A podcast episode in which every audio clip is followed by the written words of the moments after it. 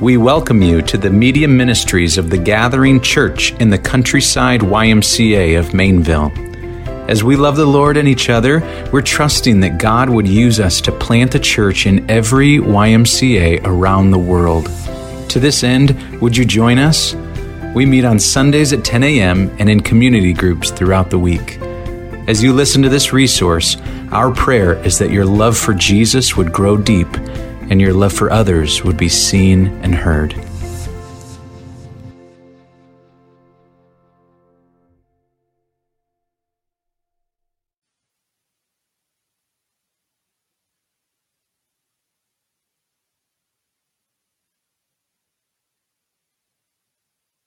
Well, good morning.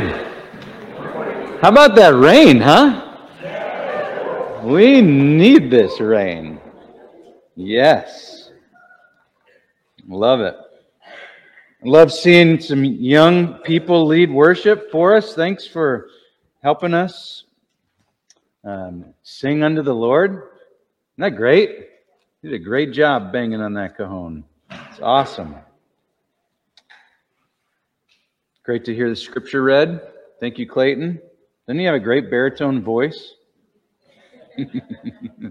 I didn't know he had such a nice, good voice. Well, hey, if you're visiting with us uh, this morning, welcome. My name is Mike Newman, and um, I have the privilege of bringing you God's Word this morning. Um, a little bit of housekeeping. Um, we last week finished First Samuel, and it was a great book for our hearts, for our church. Um, next week, we're starting the five solas of the of the Christian faith. So we're going to study uh, uh, Christ alone, grace alone, faith alone, scripture alone, and to God alone be the glory. If you are unfamiliar with those terms, I am so excited to introduce to you uh, the historical, um, orthodox view of Christianity.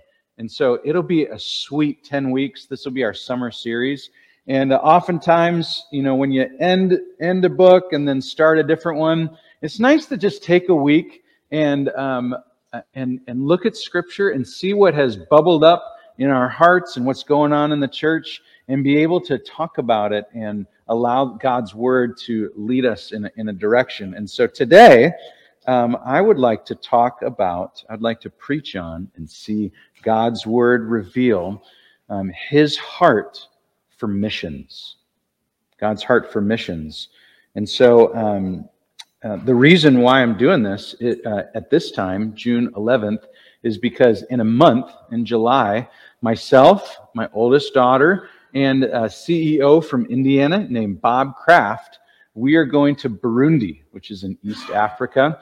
And we are going to go on behalf of our church and other Church in the Y churches. And if you're familiar with our, kind of our lingo, lingo, we say city churches for short for Church in the Y. And we're going to ask the Lord on this vision trip to see if this would be a work for our church um, in order to advance the gospel uh, to other people, to other people groups, to other nations. And so, um, even in hearing that, um, I saw a couple like eyes get big, not out of excitement, but out of like, oh my word, Newman, what in the world? What are you thinking of going to Africa? How big are those bugs there? I saw a couple of those eyes. I know what you're thinking. I've seen that before. Uh huh. How big are the bugs there? Or why in the world would you get on a plane for 30 hours?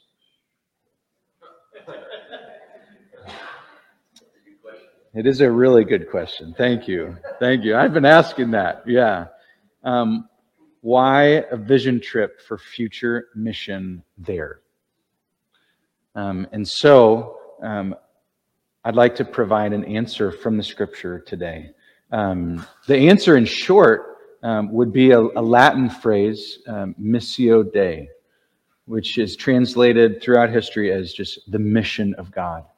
Why would we be interested in the work of God somewhere else, some 8,000 miles away? Answer the mission of God, missio Dei. It's because of what God has done and what he wants to do through um, the power of his spirit and through the church today. And so the title of today's message is The Mission of God, if you're taking notes.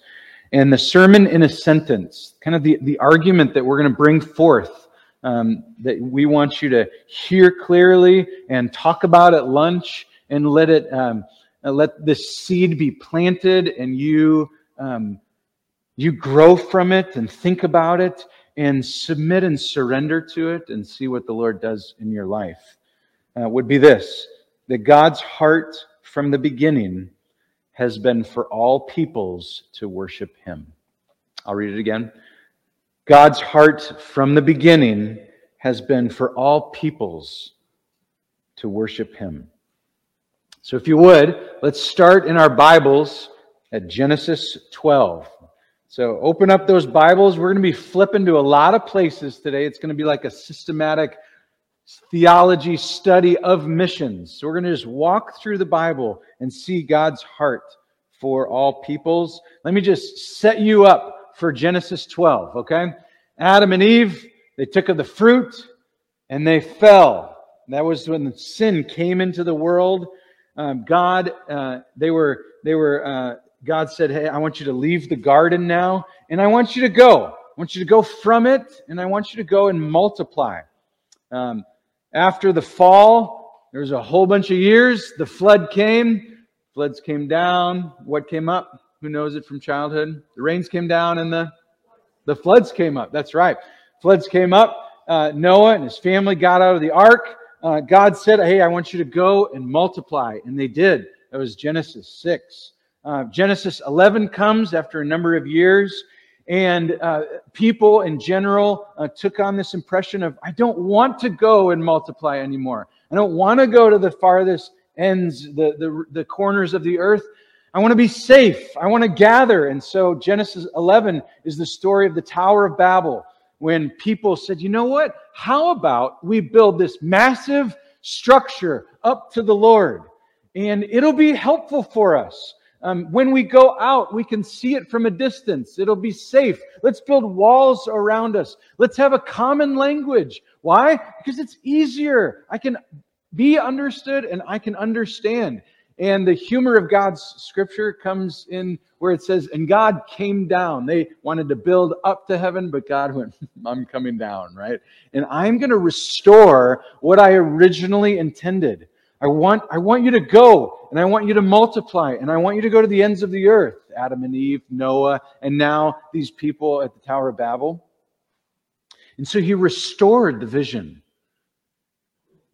granted them languages, confused them amongst each other. And as a result, they went from there. And then Genesis 12 happens. I'm going to read it for us, starting in verse 1. God chooses this man named Abram, later known as Abraham. He chooses a certain person and then a people group to fulfill this, this original intent, this movement outwards. Verse 1 says, Now the Lord said to Abram, Go from your country and your kindred and your father's house to the land I will show you. And I will make of you a great nation, and I will bless you and make your name great, so that you will be a blessing. Verse 3 I will bless those who bless you, and him who dishonors you I will curse. And watch this. And in all the families of the earth shall be blessed. There it is. So God gives this vision to Abram, him and his family, his people. And through this family, he's going to bless all nations, all peoples. And so the story continues that Abraham had Isaac, Isaac had Jacob, and Jacob had 12 sons. One of them was Joseph. The 11 sons, the, the brothers of, of, uh, of Joseph, sold him into slavery. You remember this story? And he goes on down to Egypt. He lives there for a while till there was a famine in the land. Um, uh, Jacob and his sons, and now about 70 of them, okay? They come down to Egypt to get food. They're really hungry. They meet Joseph. They didn't know who he was for a little bit, he was in disguise. But now Joseph embraces them and they stay in Egypt for 400 years and grow to be a, a people of 2 million. Okay? Why did God send them there? So that they wouldn't go hungry? That was one of the purposes. Turn to the book of Exodus with me. We're just marching through the scriptures, seeing the heart of God. Exodus chapter 9, verse 14. Why did God send his people down to Egypt? Throughout this sermon, I'm going to try to, I'm, I'm actually really excited about this. It's easy for me when I get excited to get my tone up and loud. I'm going to try to stay settled for you so that you see the argument of scripture more than the argument of Newman, okay? So if you if you say, "Hey, nice job being monotone this Sunday," that, that's actually my goal. I want to be that way. If if you see me getting excited, just do this to me, okay? Okay, this is verse 14, chapter 9. For this time I will send all my plagues on you yourself and on your servants and your people. Watch this, so that you may know that there is none like me in all the earth. Why did God send God's people to Egypt? So that all peoples would know him. Not just so to save Israel, but so that Egypt and all peoples would know that God is the only God on earth, and there will be no one like him, and there is no one like him. So the story continues. God's people cry out, Free us, let us go from this slavery, from this bondage. God rose up a man named Moses. Moses came into the land, addressed Pharaoh. He said, Hey, let my people go. After a while, after the 10 plagues, Pharaoh let his people, let, let God's people go.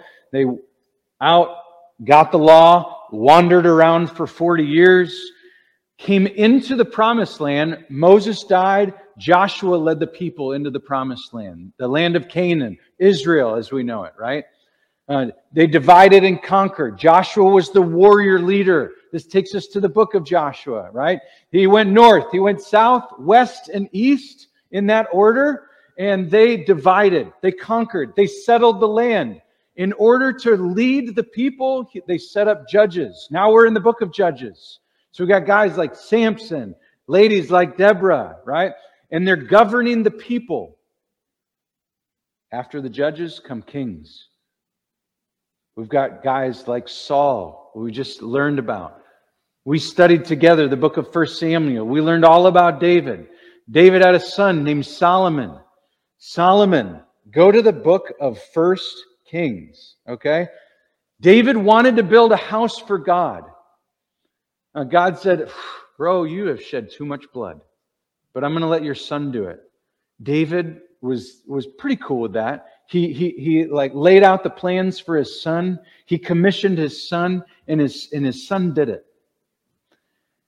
The temple is built. This is the big moment, the ribbon cutting moment. Solomon, all the people are there, and he has this prayer in order to dedicate the temple to God. Okay? What would you say in this prayer? Okay? It starts in verse 12, okay? And it's all the things you would expect. God, you are so good. Look at all the ink that is spilled on this long prayer, okay?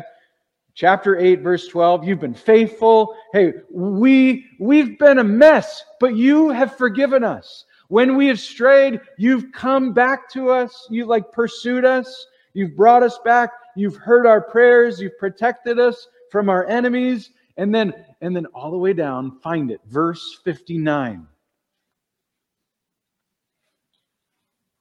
Let these words of mine, this is Solomon praying. All the people of God are listening. We're in 1 Kings 8, verse 59.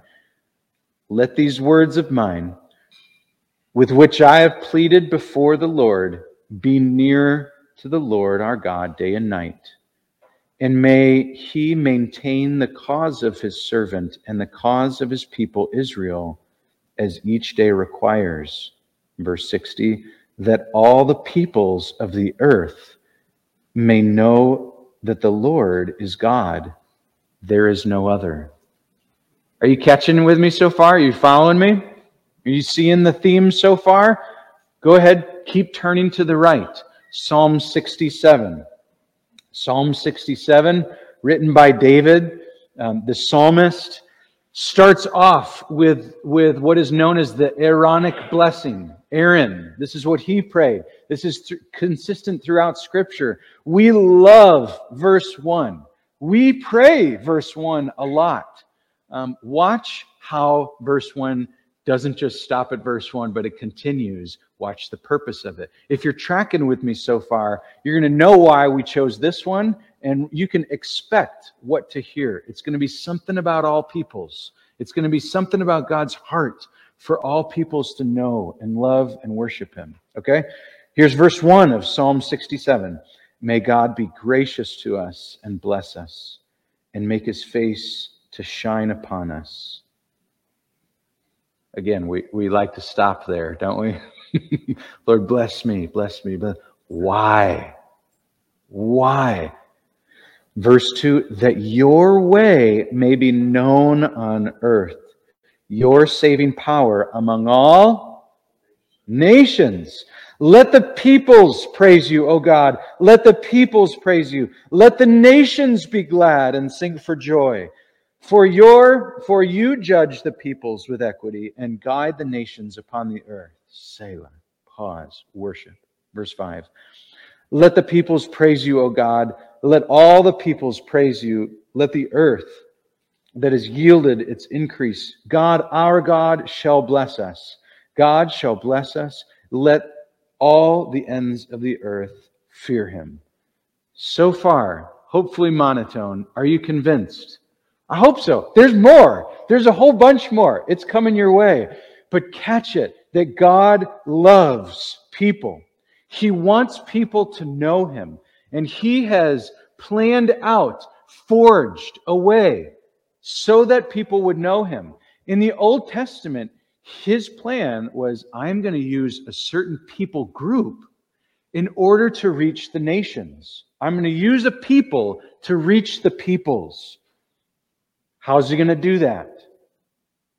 Turn to Isaiah 42, verse 6. If you want to know what was the purpose of Israel in the Old Testament, Isaiah 42 summarizes it really well. Isaiah 42. We were in it just a bit ago, Isaiah 55. Now we're in 42. Here's the purpose of Israel.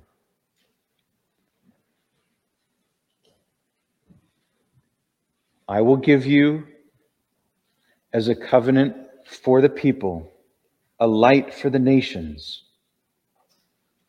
That's it. What was Israel's purpose? They were to be a light to the nations. So God wanted all peoples to know him. He chose a people to be a light so that all peoples would hear his good news, turn to him and repent and know him. Did they do it? Sadly, no.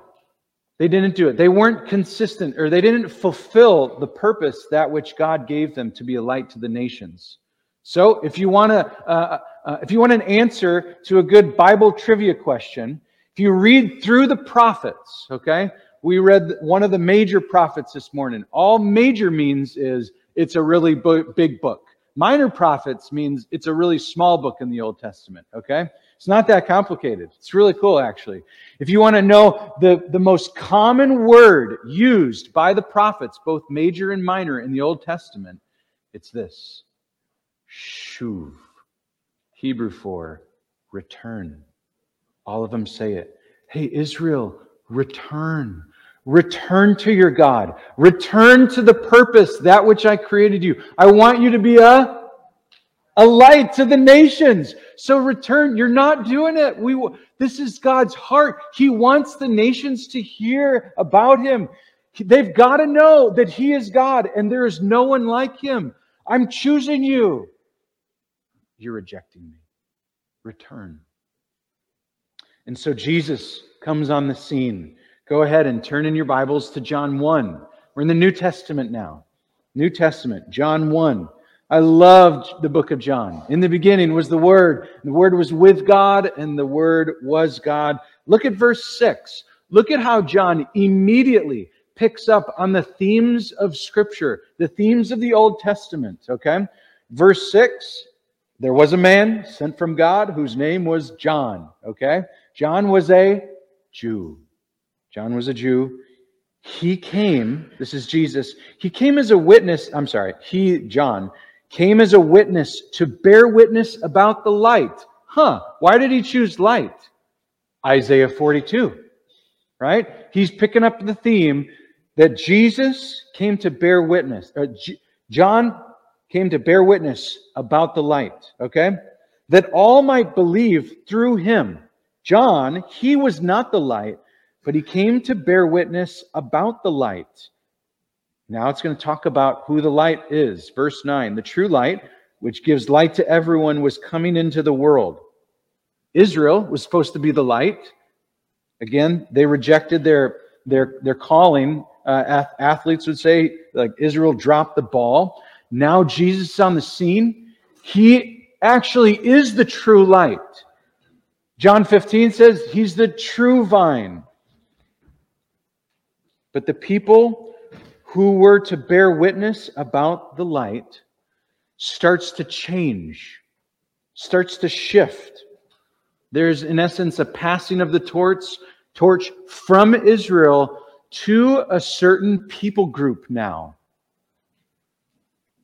Verse 10, still in John 1 He was in the world, and the world was made through him, yet the world did not know him. He came to his own. Who's his own? Israel, the Jews. And his own people did not receive him. So he came to the Jews first. But to all who did receive him, emphasis on all, to all who did receive him, he who believed in his name, he gave the right to become children of God. Who's receiving him now? Gentiles. What's a Gentile? Anyone who's not a Jew. Romans 9 through 11 uh, talks about there's a partial hardening, a veil over the eyes of the Jews now. And so, who is receiving Christ now?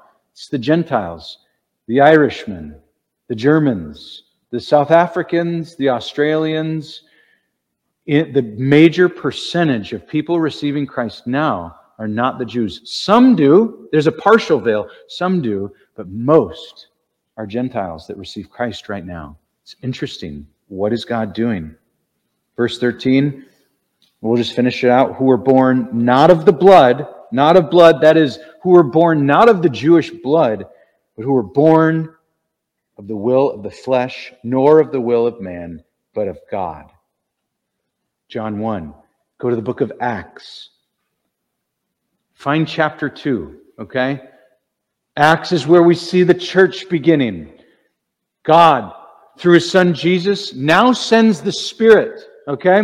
He commissions his people, his disciples, the Jews, okay? 12 guys, and says, Hey, I want you to be my witnesses. I want you to go to the nations wait for a sec until the power of God, the Holy Spirit, comes upon you, and then you'll be my witnesses. God's power especially comes on people who are witnessing. It's evangelism power through the Spirit. It's awesome. Okay? Acts 2 comes along. The guys start preaching the gospel. Okay? And tongues of fire appear on their head. We call this the day of Pentecost when the disciples were preaching to the nations, to all sorts of people all around them who spoke in all different languages. And God says, you know what?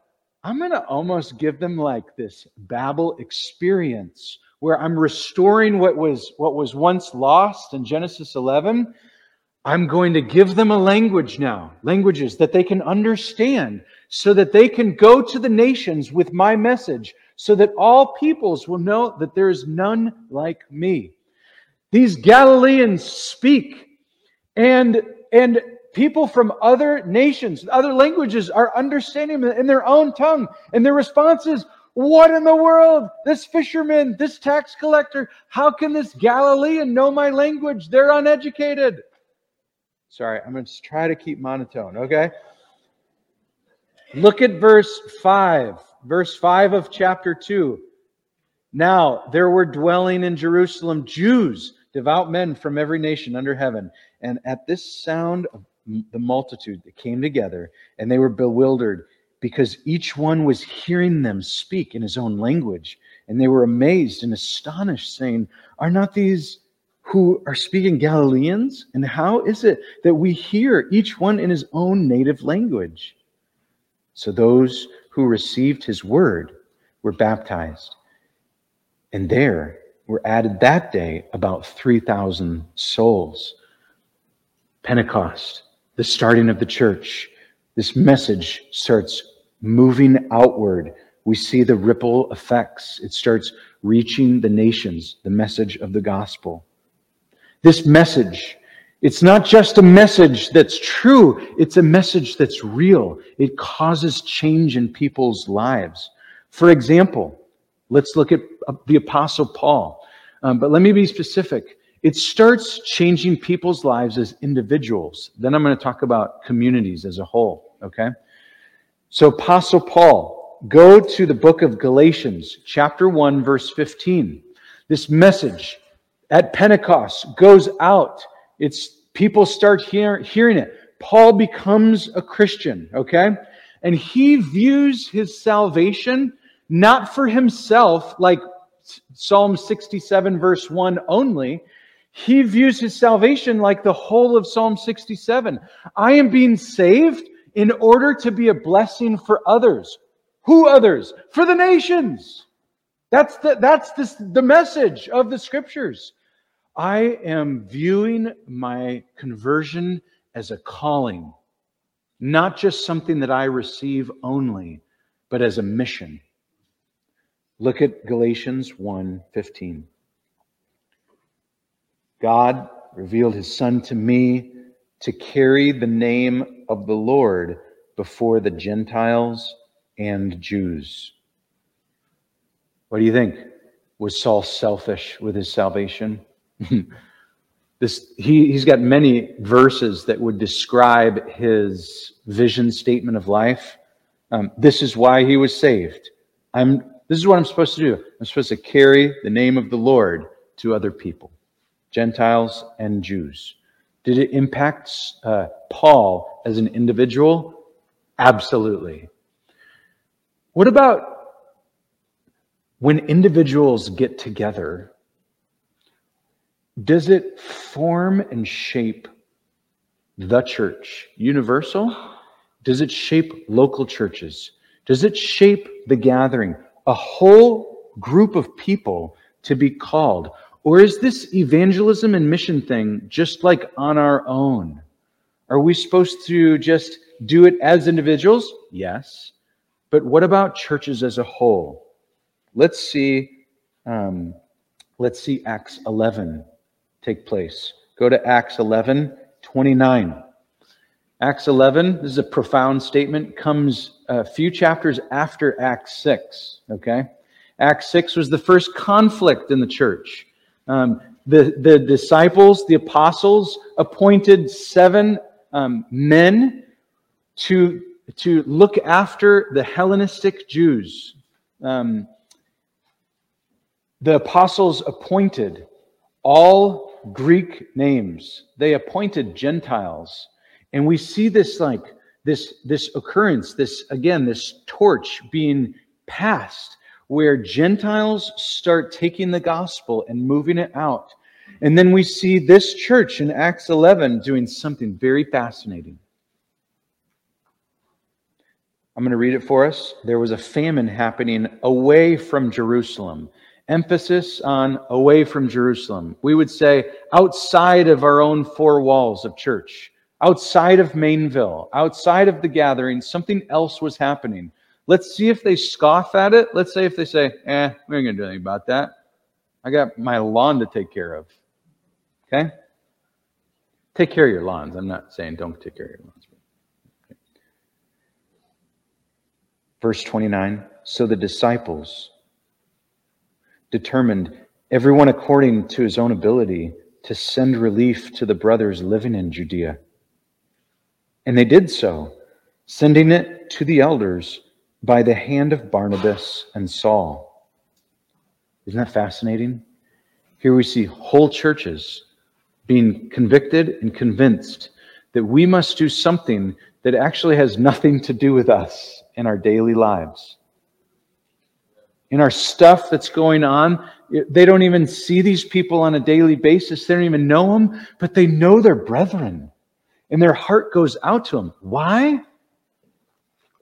Because of the first half of our scriptures are telling us that God's heart is for all peoples, the nations, that he loves them. And when a person comes to Christ and loves Christ and embraces Christ with all, not just professes, but possesses him, that is biblically converted, not just, yeah, I agree with that, but wants him and follows after him. They start loving the things that Christ loves. What does Christ love? People. Why? Why? Because they love Jesus. Because he saved them, and therefore they want other people to know and grow in Christ. This is the, the, the, process of growth in the life of a Christian. You begin to become what is called a world Christian. You're not just concerned about your own bubble. You begin to extend yourself towards people, your family, your local church. And then you begin to get have a heart for people you don't even know, you've never even met before. It's so crazy and it's so scriptural. We could live in this for a long time, and we will for a number of years. As long as the Lord gives me voice, um, I'll preach this message. But let's just cap it off uh, right now with Revelation. Go all the way to the right in your Bibles and we'll see what is the Lord doing. What did he do in the Old Testament? What did he do through his son Jesus? What did he do through all those letters? Why was he doing it? Revelation 7. Here we get a look at the throne room.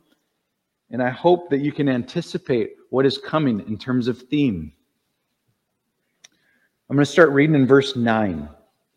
After this, I looked, and behold, a great multitude that no one could number from every nation, from all tribes and peoples and languages, standing before the throne and before the Lamb, clothed in white robes, palm branches in their hands, and crying out in a loud voice, Salvation belongs to our God who sits on the throne and to the Lamb. Verse 11 And all the angels were standing around the throne and around the elders and the four living creatures and they fell on their faces before the throne and worshiped God, saying, Amen.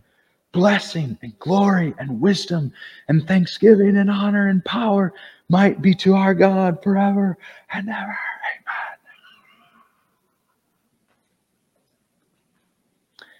God's mission is to use us, use the local church so that there will be the fullness in heaven one day. In short, if that's too like spiritual or theological, in short, it'd be like this. He wants to use you, He wants to use us, first person singular, first person plural, to be able to say this to someone in heaven Hey, when we were on earth, I really wanted you to be here so that you could worship Him. Period. That's the vision and mission of our lives. So, what are we going to do about it? Everyone, repeat after me. Ready? So what? It's a good question, right? If we ended it there, I think the Spirit is powerful enough for sure to be like, you know what? Johnny heard the message, and, and if he has the Spirit, he's going to be guided along, and the Word is going to work in his life. I'm, I'm gonna I'm gonna use this quote as we study the five solas because we need to know what old dead guys said about how uh, God works. Martin Luther once said about the Reformation. If this offends you, I don't mean this to be offensive or snarky, but this is what he said. Okay. Someone asked him, "What did you do to cause the Reformation, to cause people to be reformed back to God?" And he said, I, I didn't do anything. I just preached God's word and I watched it work as I drank beer in the pubs. That, that's what he did. It, it's not an emphasis on beer, it's an emphasis on how God works, how it goes out and it, it, it forms people and it continues to go out. It's God's powerful word, sola scriptura. We'll talk about it for a, while. It's going to be great. But so what? Like, what are we going to do about that? This is the time when I, as your pastor, get to apply it to us as a people group. Okay? Um, I, I quoted for you Acts 1 8. I'd like you to just see it with your own eyes, though. Would you turn to Acts chapter 1, verse 8? I'm going to read it again, okay? It says, But you will receive power when the Holy Spirit. So, so just to pause for a sec. Um, when we say, how are we going to do that? That's not, that's not exactly precise. That's not super theologically accurate because the Holy Spirit is going to do it. But God has chosen people to accomplish his means, like his, his will. And so the people are the means to do it. That's a, a, a hard and fast conviction from Romans 10 17 that says faith comes through hearing and hearing by the word.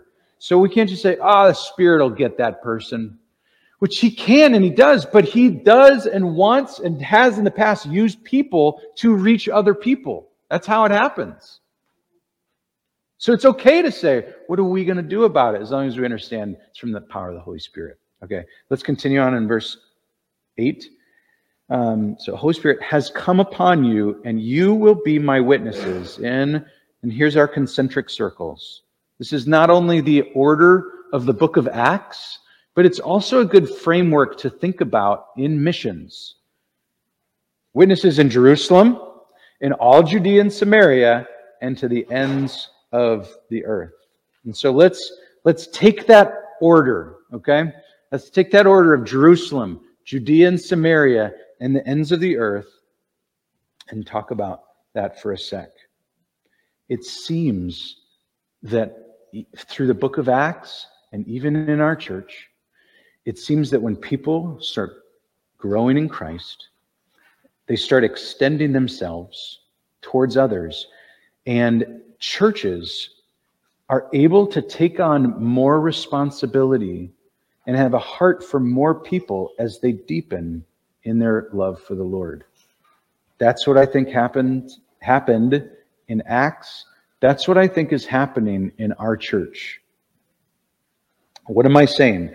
I think that we can start taking on more missions in our church, more things outside of Jerusalem, um, and we'll go from there. Okay? So I want to talk about Jerusalem for a second. This is what we are doing and have done so far as a church. Jerusalem, we would define this as like the Y, our first platform of ministry. Um, you, you know this. We meet in a Y. It's on purpose, um, and it's on pur- purpose for the purpose of missions.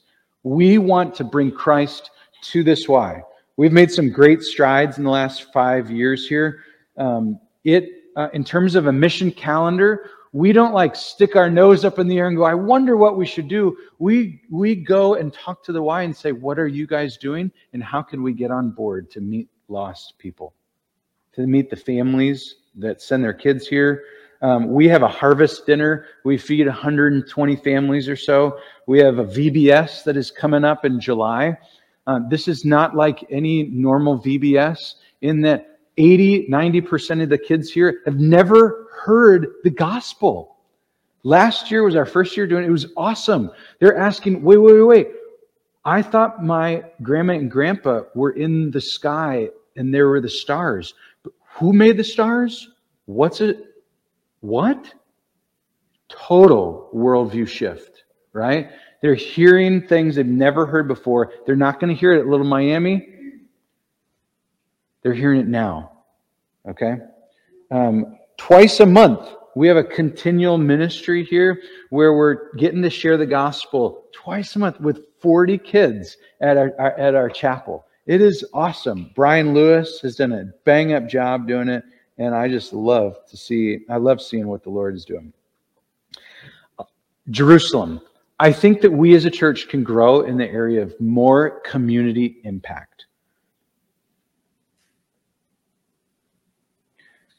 Our church is called The Gathering um, to emphasize the importance of local church fellowship, what goes on here.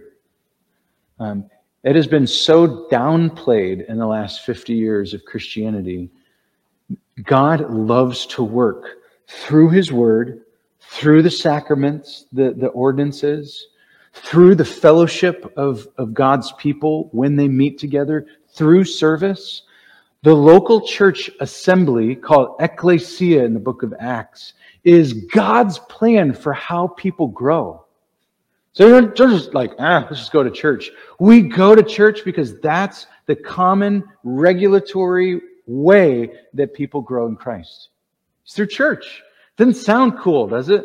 Doesn't sound like awesome with a cool logo, logo like, oh, our church is so like sexy and stuff like that. It's this this is like the, the normal way that God has worked throughout history. We could say the normative way, right? So when we say that though, the local church, it is easy to start thinking about just what we do here and but so we were called the gathering also to emphasize the movement outward, the scattering, what we do from Monday through Saturday. So your ministry with your neighbors, your family, your lost friends is absolutely significant. The simple way to communicate that would be, hey church, let's let's grow in, in this area of loving and serving the lost Let's come alongside them. Let's share Jesus with them. Let's pray together that they would come to know Christ. Why?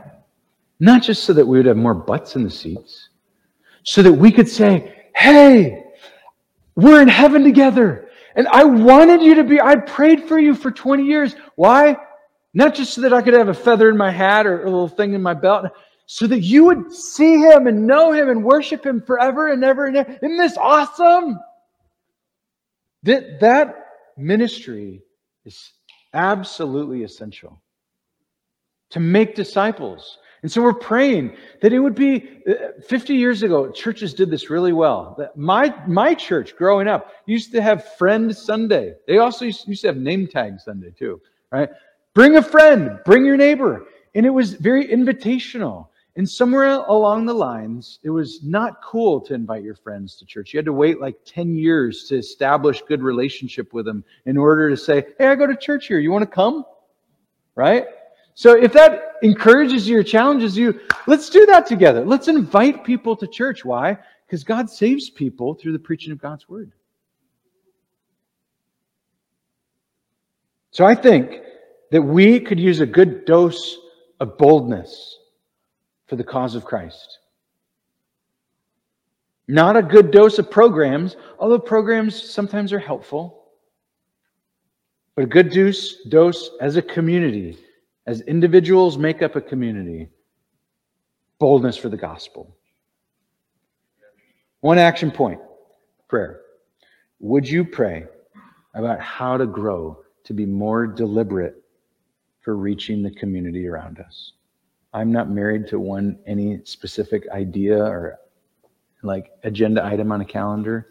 If you have some ideas, share them. Let's let's together set our hearts towards reaching the people around us for Jesus. That's Jerusalem. Samaria, Judea. Uh, we could say a domestic missions or domestic opportunities. Okay, um, we are actively searching for other city churches to partner with to further the gospel. Um, so, other city churches in other cities, just to be clear, okay? Um, let me just say there's no shortage of opportunities when it comes to looking for uh, partner churches to do uh, service and gospel uh, oriented ministry. Um, just this past week, uh, on Wednesday, I got a phone call from a YMCA in Eau Claire, Wisconsin, saying, Hey, do you know of anyone who would like to plant a church in our Y? I said, I don't know, let me shoot a few texts around. Got a hold of a guy who is living in Eau Claire looking for a place to plant the church. They met on Thursday, and I'm pretty sure they're going to plant the church in Eau Claire, Wisconsin. Do they need some help? Mm, probably. Right?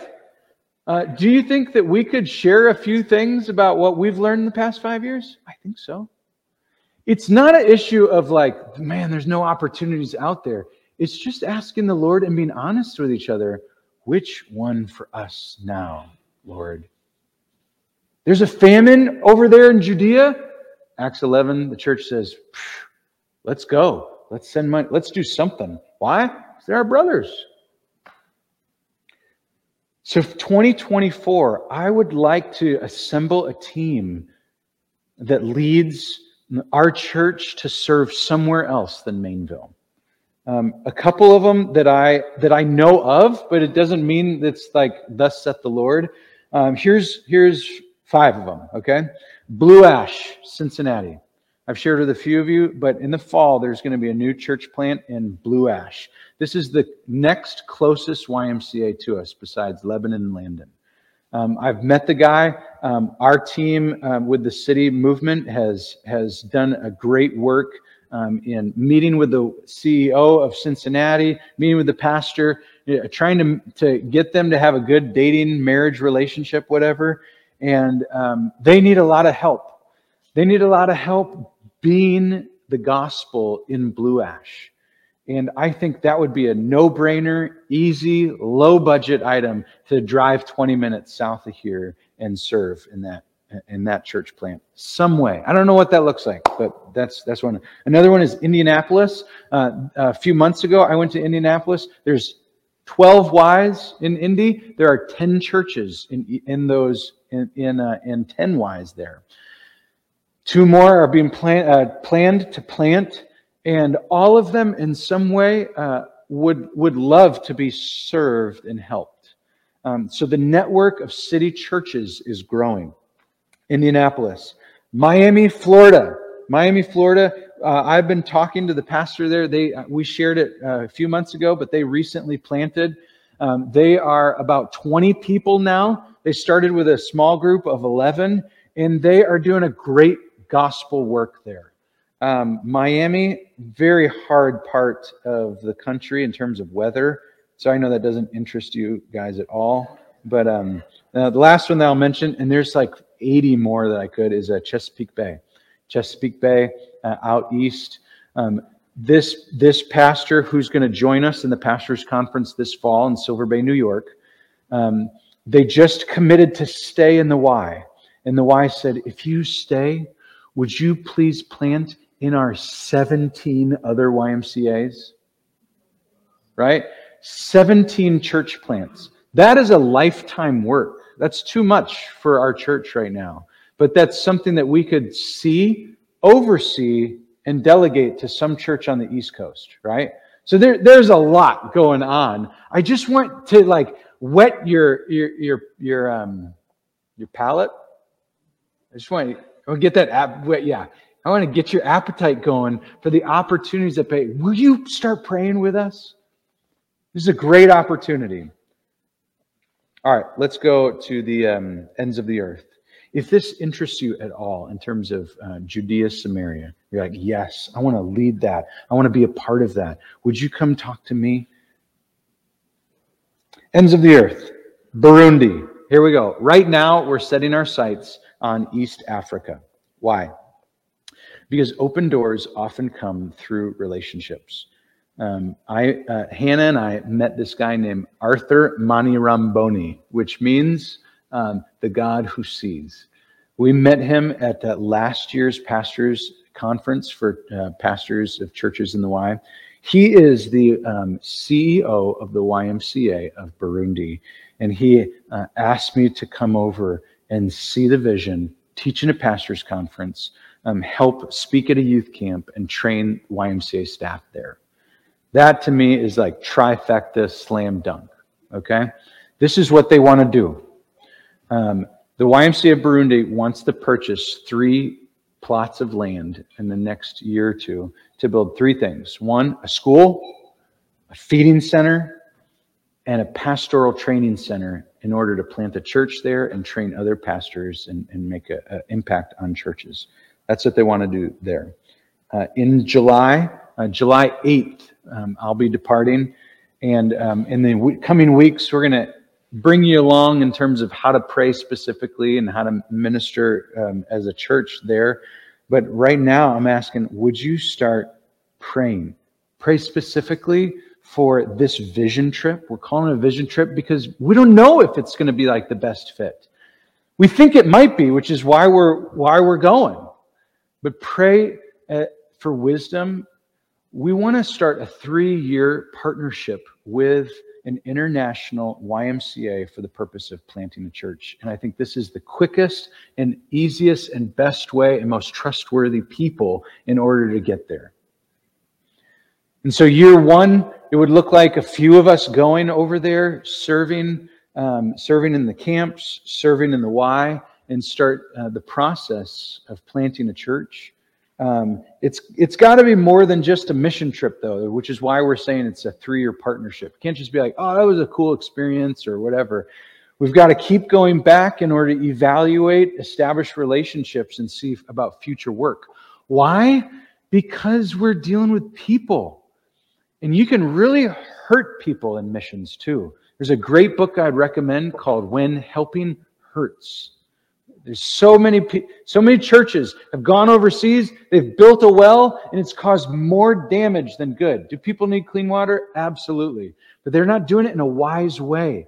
So you got to be really careful when it comes to missions. So that's why we're going to take it slow, we're going to take our time, and we're going to pray a whole lot. How'd I do it being monotone? Great. So, this summer, um, for now, would you ask this question? Would you pray this question? Lord, what would you have me do as it comes to, as it relates to the ends of the earth? Non Christian, if you're here, if you've never become a Christian, if you've never placed your faith and trust in Jesus Christ, um, but you're hearing this mission of God, and you're like, I am not on that mission and I would like to be caught up on that mission, um, let me tell you really quickly how to do that. You must believe in Jesus, period. You must confess your sins. You, you must recognize that you're not on the mission of God. You're on some other mission, and you need to align your heart with Jesus Christ and follow him in order to be consistent with the mission of God. Many non believers have gone on mission trips. Um, it's been sightseeing, it's been traveling, but it's not been a mission trip. You must be on mission with him. Christian, you, when you came to Christ, we saw this with Paul, when you came to Christ, you were on mission. It's not like, ah, that's for the varsity Christian or whatever. This is your very identity. So, would you start praying about how you could be used more for God's glory? Two things, and then we'll take communion together. Prayer. Uh, we're going to put together a bookmark for you to pray uh, each day from July 8th to July 16th. And so be looking for that. I'm going to ask you to pray every day. And then two, uh, for the campers, we're gonna uh, there's gonna be about 150 of them. We're gonna assemble a, a, a note-taking book. And we're gonna ask each of you to write two um, write in two notebooks uh, for the campers. And there's gonna be some translation uh, translators that work there. But we want you to pray about that and include scripture and include a prayer specifically for each kid in the camp. Let's take the Lord's Supper. Turn with me to Isaiah 55 again. Isaiah, as Clayton said, is an invitation to all peoples. It would be easy to say all peoples, that's everyone else except me. And that's why I want to just come back to this again. Verse 1 says, Come, everyone who thirsts. And so, if you, like in Sermon on the Mount, blessed are those who hunger and thirst after righteousness, that is a mark, that is a, a characteristic or a pattern of a Christian who wants Christ. Doesn't mean we're perfect, doesn't mean we're without sin. I would be the first to say, I, I, I, I'm the dirtiest, darkest one in here in my heart. But if you hunger and thirst after Christ, after his righteousness, then we want you to come. We want you to come and take the bread and the cup. In order to come, God's word says you must be cleaned. Psalm 51 is our spiritual bath. John, 1 John 1 9, if we confess our sins. And so it's called fencing the table, that we want to protect the table because God words, God's word protects it. Protects it. And he says you must allow yourself to be examined. And so if you have any junk in your life, any sin, any unforgiveness towards anyone, that we would ask you to withhold. It's not noble to withhold forever. It's noble to get right with God. And so let's take some time, become right with the Lord, and celebrate the gospel once again that Jesus Christ, He was sent from God, the Father. He died on the cross for our sins. He was buried for three days. After three days, He rose again. He appeared to some, He ascended into heaven, and there He sits at the right hand. And one day He'll come, and He will come to judge and hopefully, we'll see that day when he comes. This is a great way to wait until that day, to fuel and nourish your soul before him. Let me pray. So, Lord, we love you. We love your ways. We love your mission. And we as a community ask for forgiveness when we have strayed from your mission. Lord, forgive us, restore us, Renew our hearts and minds so that we may be used as a tool, a vessel in your hand. As your people look to you now, minister to them. Would your Holy Spirit comfort those who need comforting?